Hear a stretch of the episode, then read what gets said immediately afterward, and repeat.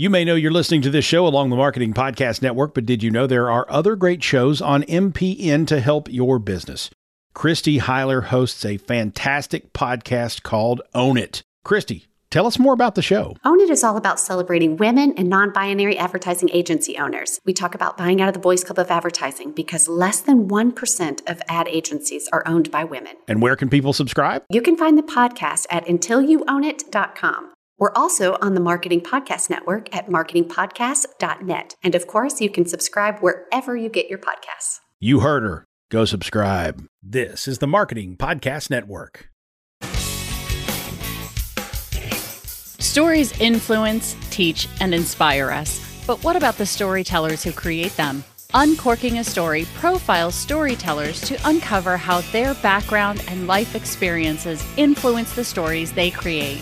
We learn what motivates them, their path to success, and what fuels them to keep creating.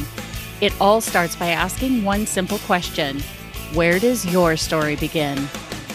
Welcome to Uncorking a Story. Now, here's your host, Mike Carlin. Well, hello and welcome to Uncorking a Story. I'm your host, Mike Carlin, and today I'm excited to introduce you to Marilyn Moss Rockefeller. Marilyn is widely recognized as a successful and socially responsible business leader who co founded Moss Tent Works with Bill Moss in 1975 and served as president and CEO of Moss Inc. until she sold the company in 2001. She joins me today to talk about her life and memoir, Mountain Girl From Barefoot to the Boardroom. Welcome to Uncorking a Story, Marilyn. Thank you. It's a pleasure to be here. It's a pleasure to have you here, Marilyn. And uh, I'm curious, where does your story as an author begin? Oh, as an author, um, I guess it began when I was speaking a lot. Uh, this was in around 1999 and 2000 because the company had for it being very successful as a socially responsible business. And so I was invited to various business conferences to give the story, the Moss story. And in doing that, I'd always at the end have questions and answers. And so many times people would say, Why don't you write a book? Why don't Ben and Jerry did it? And your story is as good, if not better than theirs. So why don't you do it? And I come on for a while. So after sell the company, it was very successful. I had four employees, which of course I hated to leave. And um, and I uh, decided to go back to school and get a master's degree in writing so that I could get some tools and structure for maybe doing the Moss story. So, so that's something I, I, was not, I wouldn't say I was pushed into it because I, I love to uh, write. Uh, it's just I had not really written anything that had been published or printed anywhere. Right. So you were encouraged into it, not pushed into it. You were encouraged into it, I'd say. That, that's much better. Thank you. Well, tell me what's the backstory to to that business um, that you ran, and and you know I'd love to learn a little bit more about. You know, you mentioned you know sort of a socially responsible company. I'd love to learn more about that as well. Well, I uh, uh well actually was pushed into running the business. Uh, I was married to Bill Moss, who was more of an artist than a business person, and my stepfather had invested some money in starting up a business that Bill had wanted to have.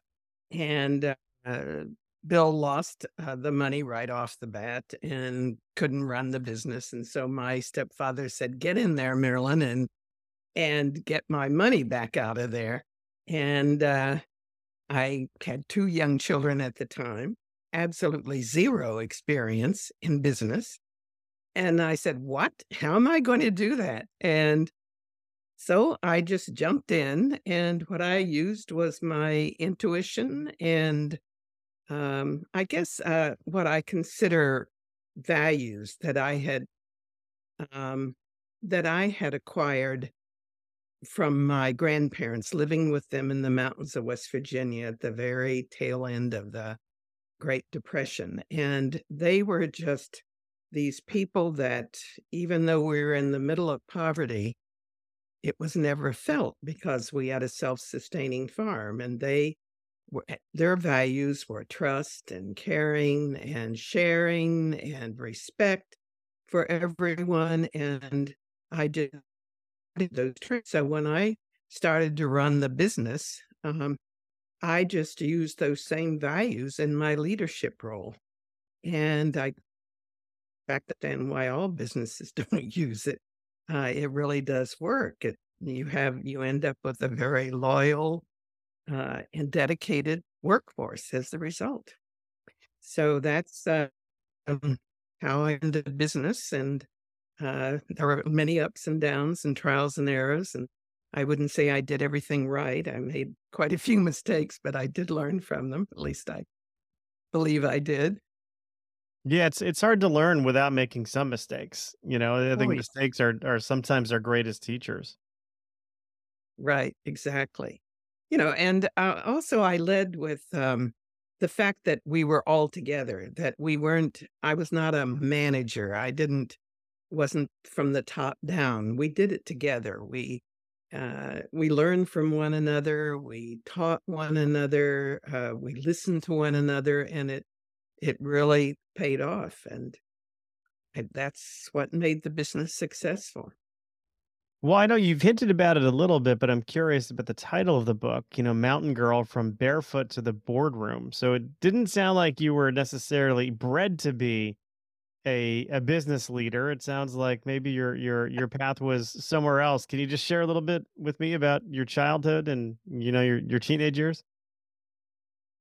Oh God, I think I think that the fact that I've had so many lifetimes, I mean, I am 83 years old. So I've been through a number of them and never imagined being where I've ended up for sure. I started off, uh, my mother was a school teacher and she couldn't afford to uh, care for me or have care for me. And uh, so she left me with my grandparents uh, when I was three months old. And I lived with them for nine years before she sent for me. And um, I was pretty crazy hillbilly kid. I loved climbing trees and uh, playing outdoors and with all the little frogs and things that I could catch, and um, usually barefoot. And uh, when my mother finally sent for me, I was nine years old, and I call it the transitional train ride because my grandparents put me on the train with a tag on my shirt, the, my name and my mother's phone number, and and uh, I guess they thought if there would be a plane wreck, a train wreck rather, they I'd be identified.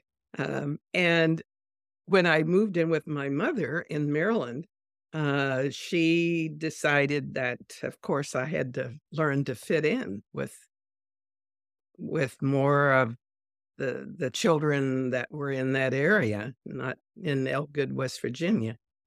And uh, she taught me how to uh, sit to properly and eat properly and uh, uh, cut off my braids and uh, curled my hair and made me wear dresses and uh, had me pronouncing how now brown cow to try to get rid of my hillbilly accent.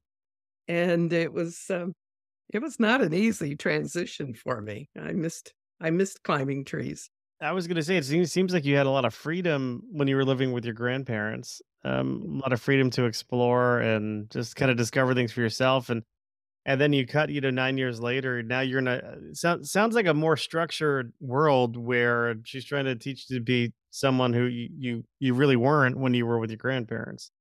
That's exactly right. I mean, I I think that was a period where I started to pretend and uh, try to fit in and be um, who I thought I should be to be accepted. Uh, she moved a lot so that I was with many different ethnic groups and and uh, in Maryland and then in Connecticut. I was never in a school for more than a few months at a time, any one school, so that I would have to quickly uh, to gain friends, just fit in, and that's the way I did it.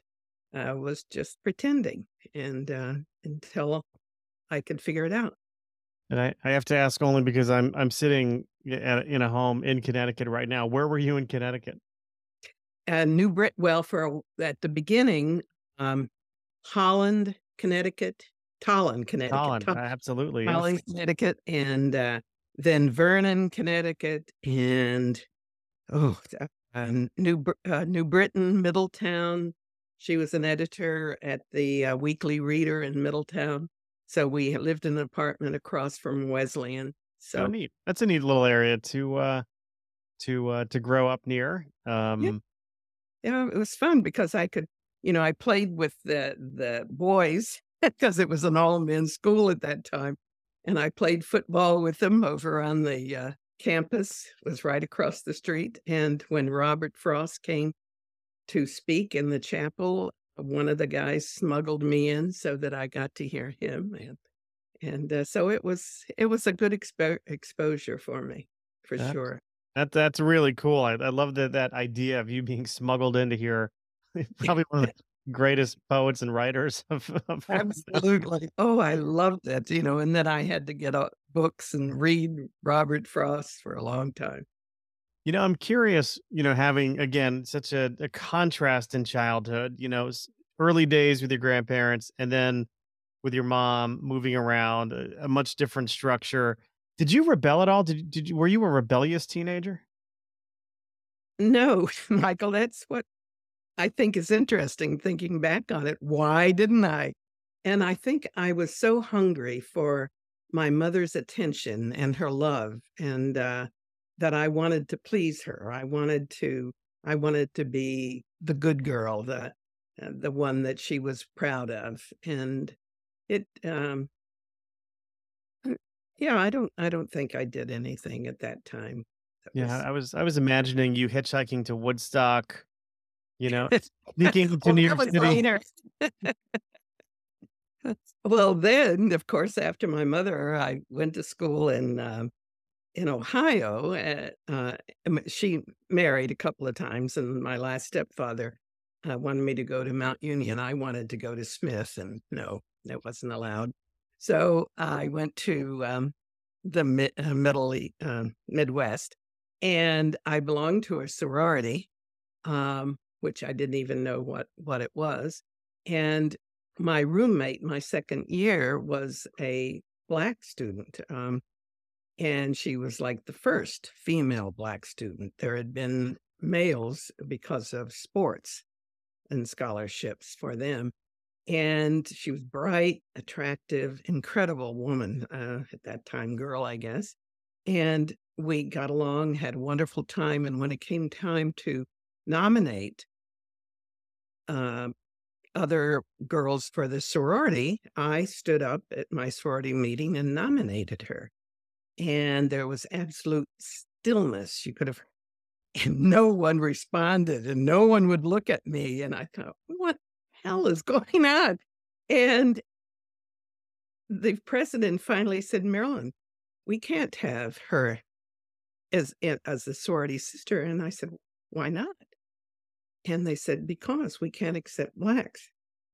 And I don't, that wasn't the word that was used then, of course. And uh, so I took off my beautiful quill pin for Alpha Xi Delta that had pearls in it and threw it on the floor. And I said, well, if you don't want her, then I don't want you. And I left. And the next day, the president of the college um, called my parents and then he called me in and he had called them to tell them that I was having a nervous breakdown and that they'd better come and take me home. Oh my goodness.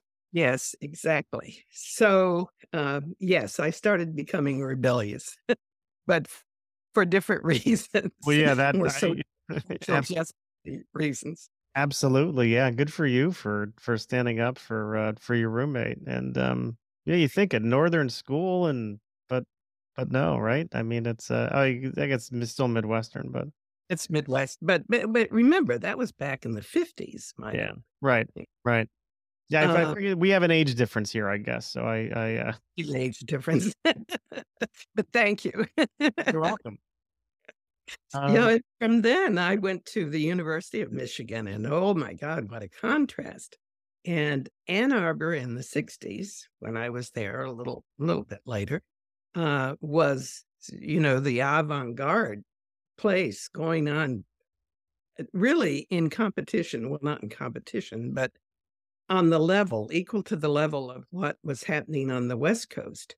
And New York was sort of left behind a little bit with this. And so a lot of people, Andy Warhol, John Cage, uh, Rauschenberg, um, uh, who else? I can't think. Of, oh, uh, yeah, I said Warhol.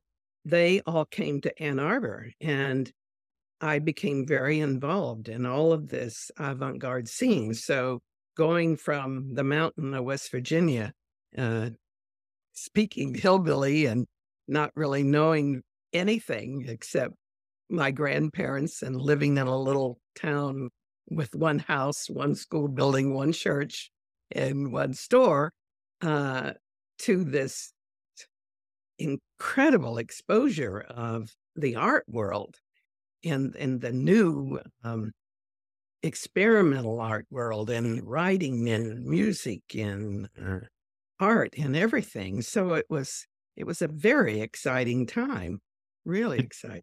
Did you get to meet any of those guys? Did you meet Andy Warhol? Warhol stayed with his gang, stayed at our house, and uh, I was married to Bill at the time, Bill Moss, and uh, they stayed there. And at two o'clock in the morning, this Volkswagen van drove up, painted with psychedelic colors and everything on it, and thirteen people climbed out, all different color hair and whatever, staying in our house, we had only two bedrooms.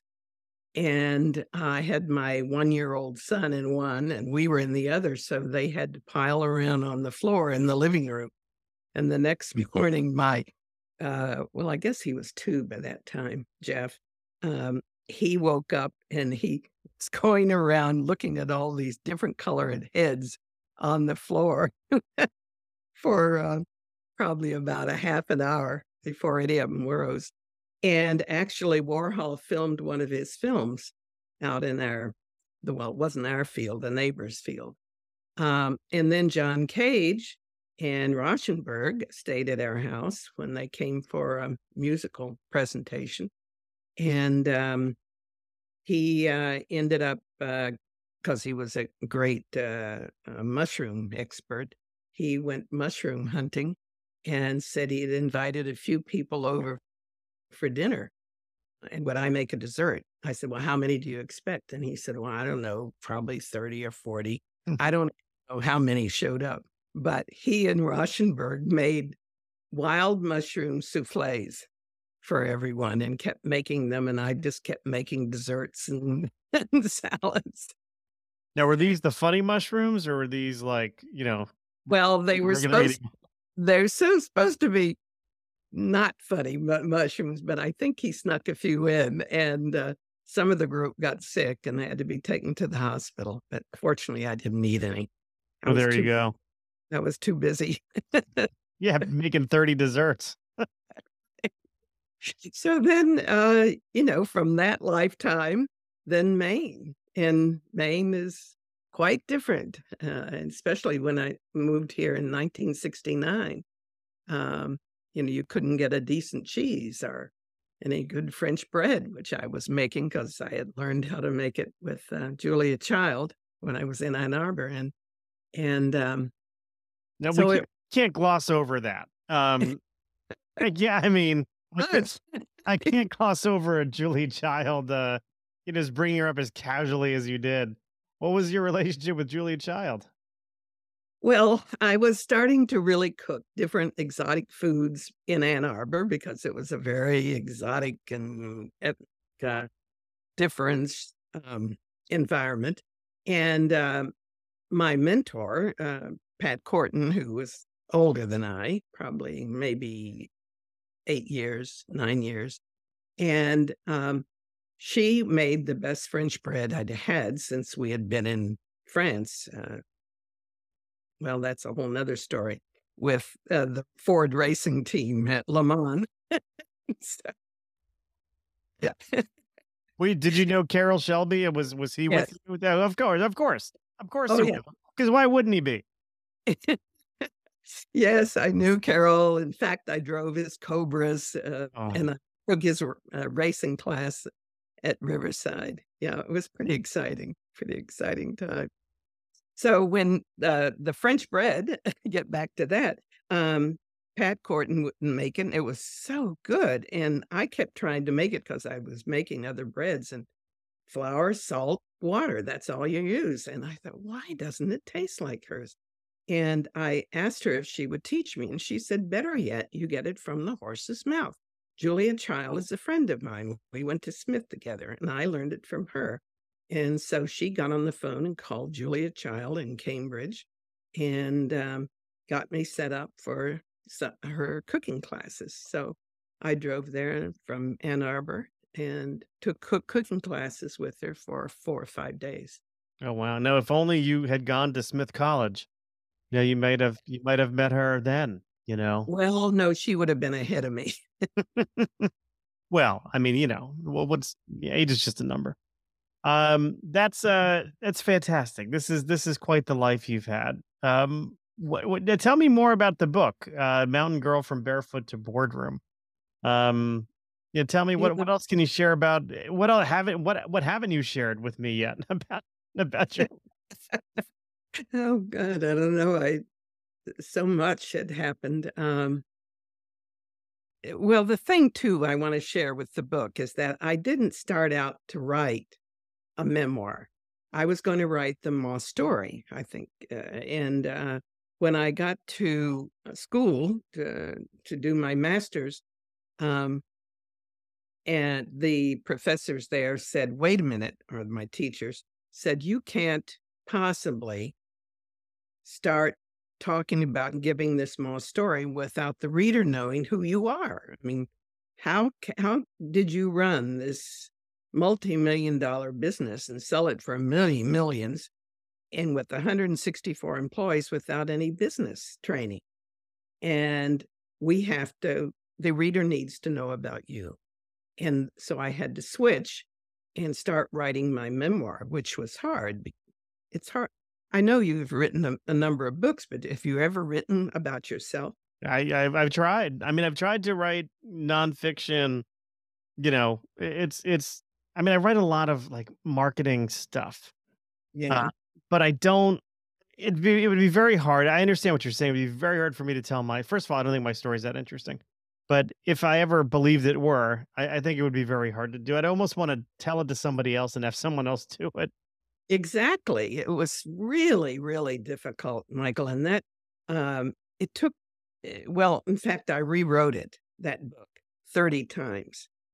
And so what I do now to other writers uh, when I get a chance to advise is I say, please don't avoid editing and re editing it's the best because each time that you go back and approach it again, I learned more about writing, how to write, and I also learned more about myself. And also, I could start really respecting that person, that little Marilyn Ray, and then that older Marilyn Ray, and then that older Marilyn, um, a little bit more so that I could be more honest, more truthful, open up more, be more candid. And um, that was really the what the book is about. But what I hope people take away from it, it is one, the business. I write quite a bit on the business. And I think that businesses um, uh, really do have uh, the power to to be a uh, to be a um, an agent. I'm trying to think of the word, the agent of positive social change, and that I feel it's almost a responsibility of businesses to do that. And then the second thing I was hoping that it would inspire um, young women or older women. Actually, I'm getting mail now from men who said it inspires them, which just blows me away. Um, that, you know, just perseverance and really, really not giving up. You just have to really push through all those challenges to make things work. And my real father, who had taught me to shoot a gun at the age of six, started teaching me about how I can. I can do it. And so he just built that mantra in me, which was, I can do it. So every time I'd face a challenge in the business or in my life, almost anywhere, I just use that mantra I can do it. And that's the other thing I hope that take away. And and then this whole thing of uh, fake it till you make it. Um, I'd like to change that a bit and say, fake it until you learn it. And that's what I think I did a lot in the business too. I had to, again, fit in. I had to, in many instances, come across if I knew what I was doing when I didn't, uh, especially dealing with men you know, back being a businesswoman uh, back in the 70s uh, of a manufacturing company and in uh, Europe and all over. Uh, it was not easy. And again, I just pretended until I could make it. Right. Right. So many things to unpack there. Um, a couple things I just want to circle back to. One is, you know, this idea of you know, faking it until you learn it because I love that. Um, but but I think under underneath that is this idea of persistence, and yes.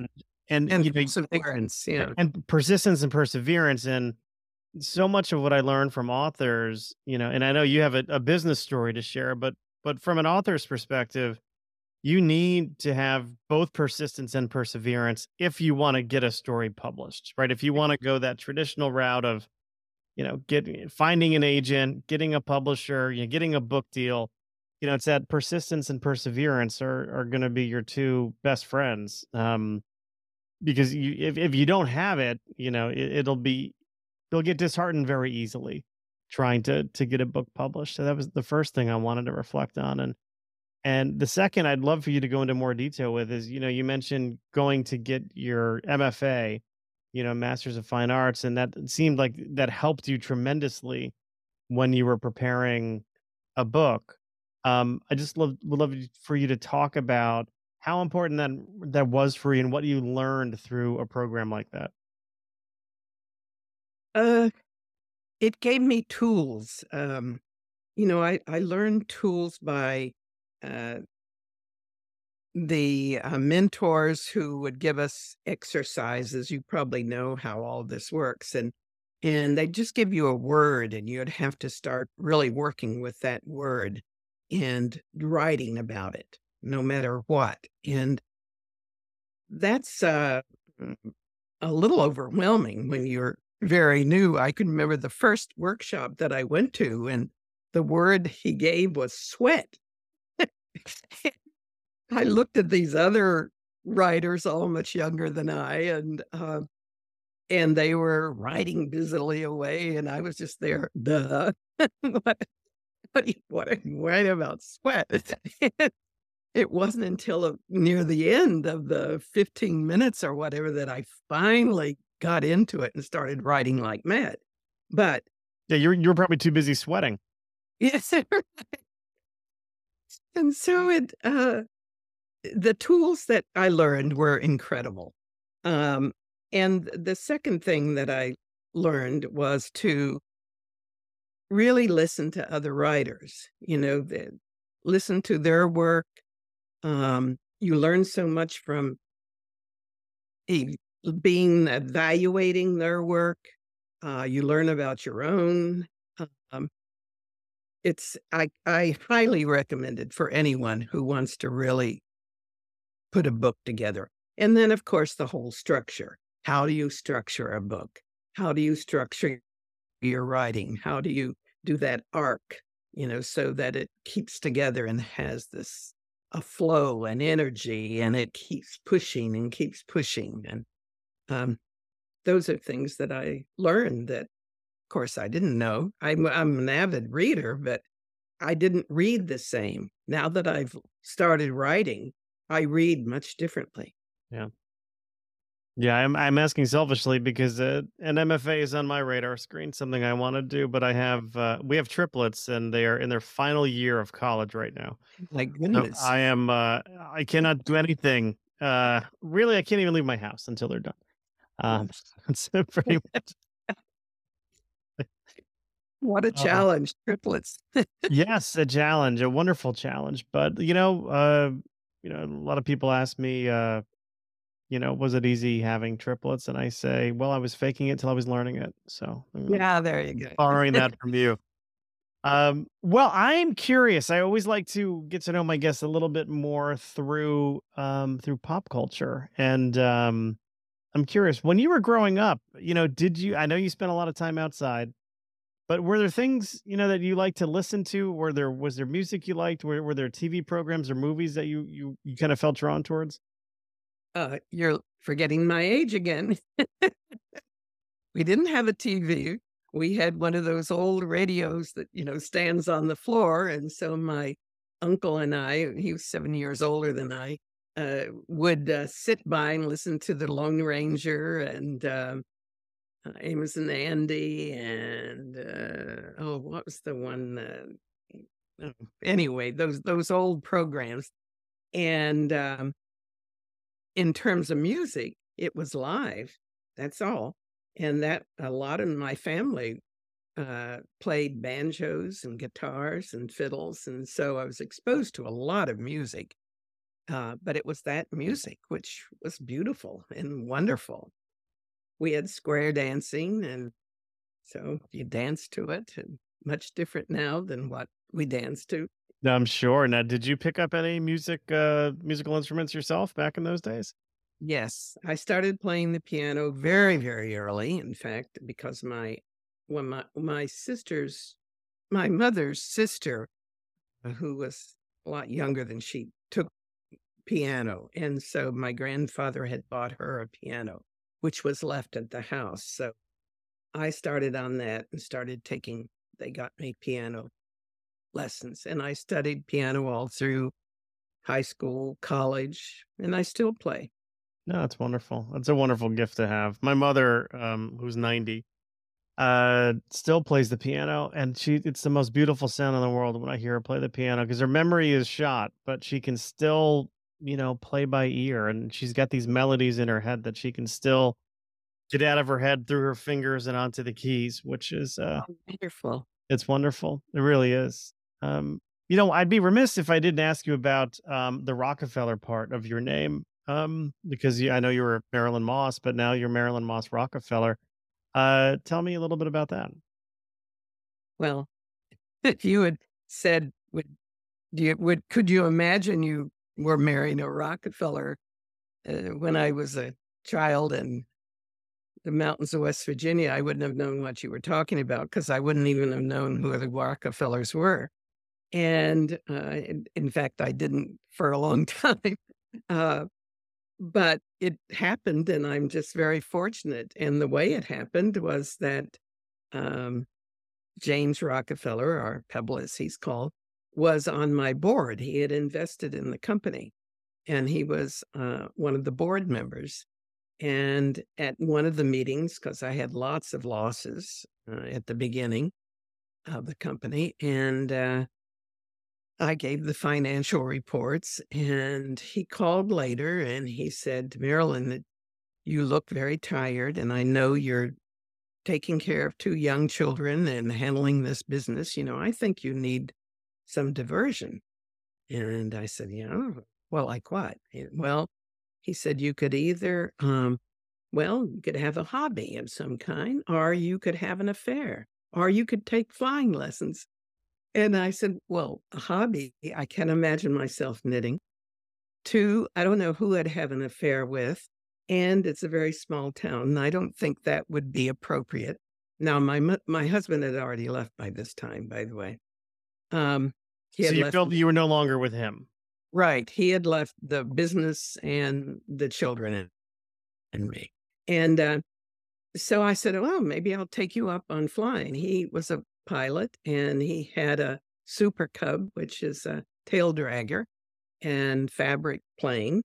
And uh, he said, You take out insurance on it and, of course, pay for instruction. I know a good guy that can really, it's good, a good in, instructor.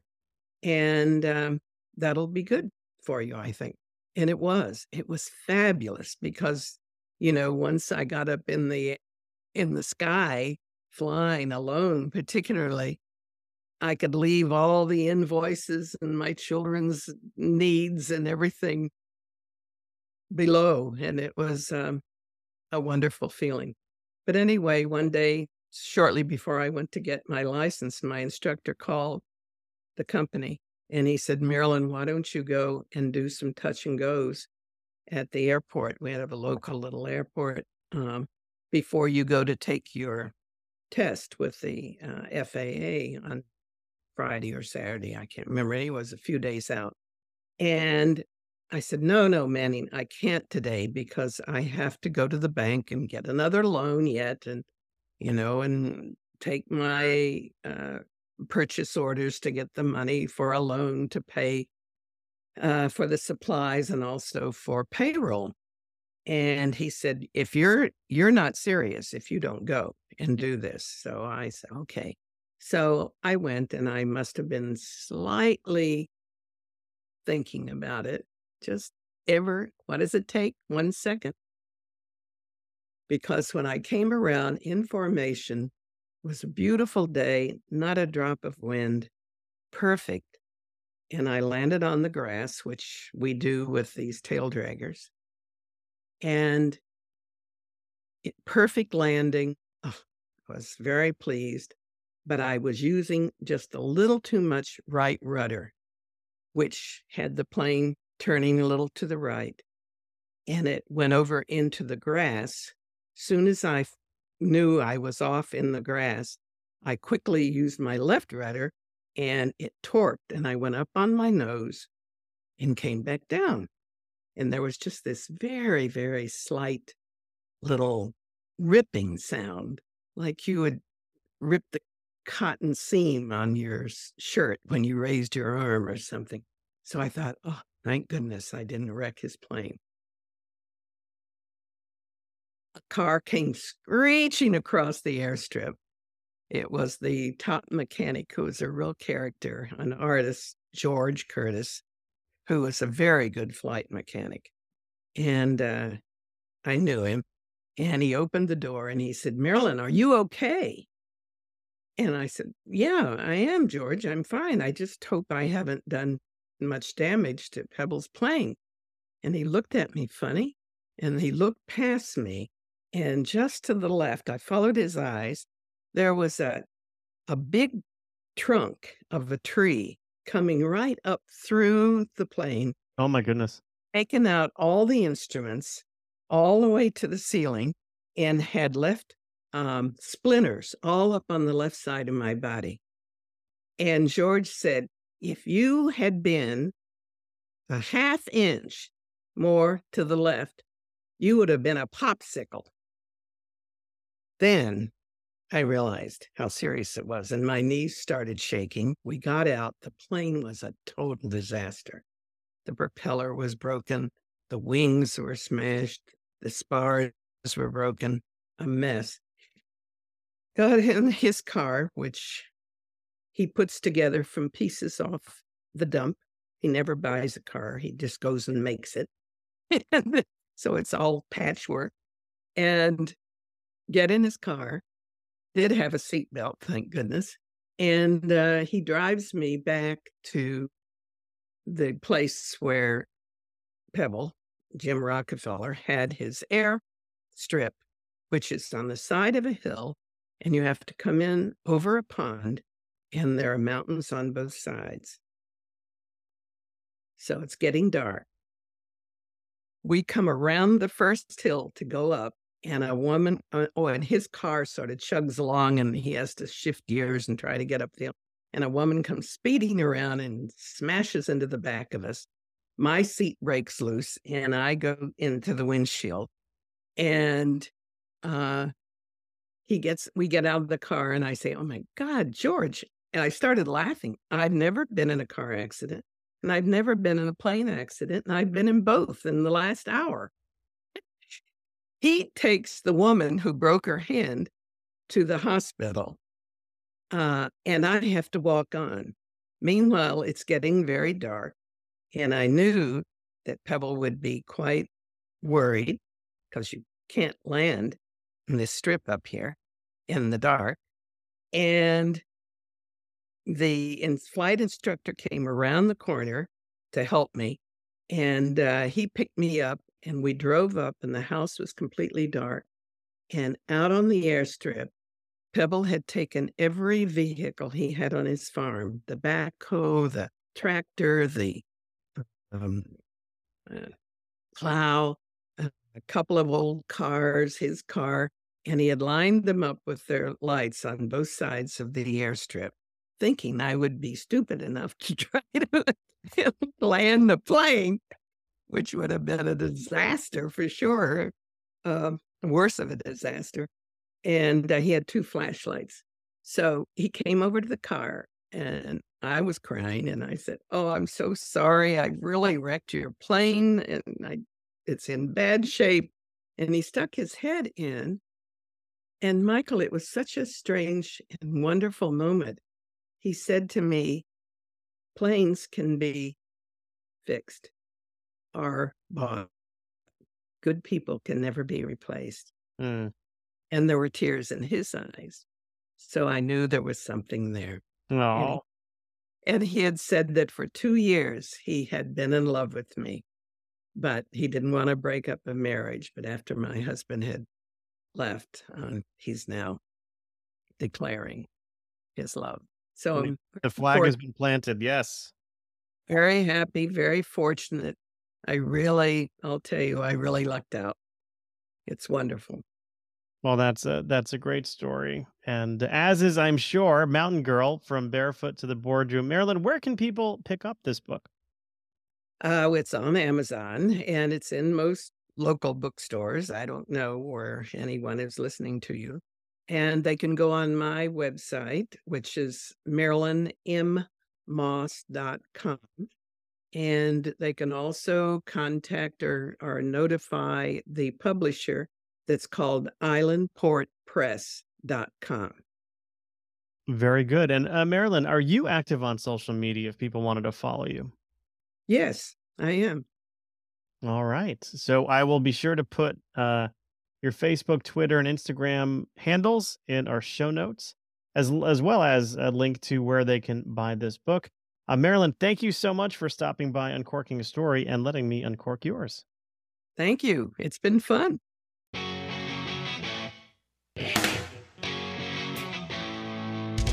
Thanks for listening to Uncorking a Story. If you'd like more information about today's guest or to find out more about Mike, go to uncorkingastory.com. If you enjoyed the show, please subscribe, rate, and review us at Apple Podcasts, Spotify, or wherever you get your podcasts. Tune in every week to hear Mike Carlin uncork a new story.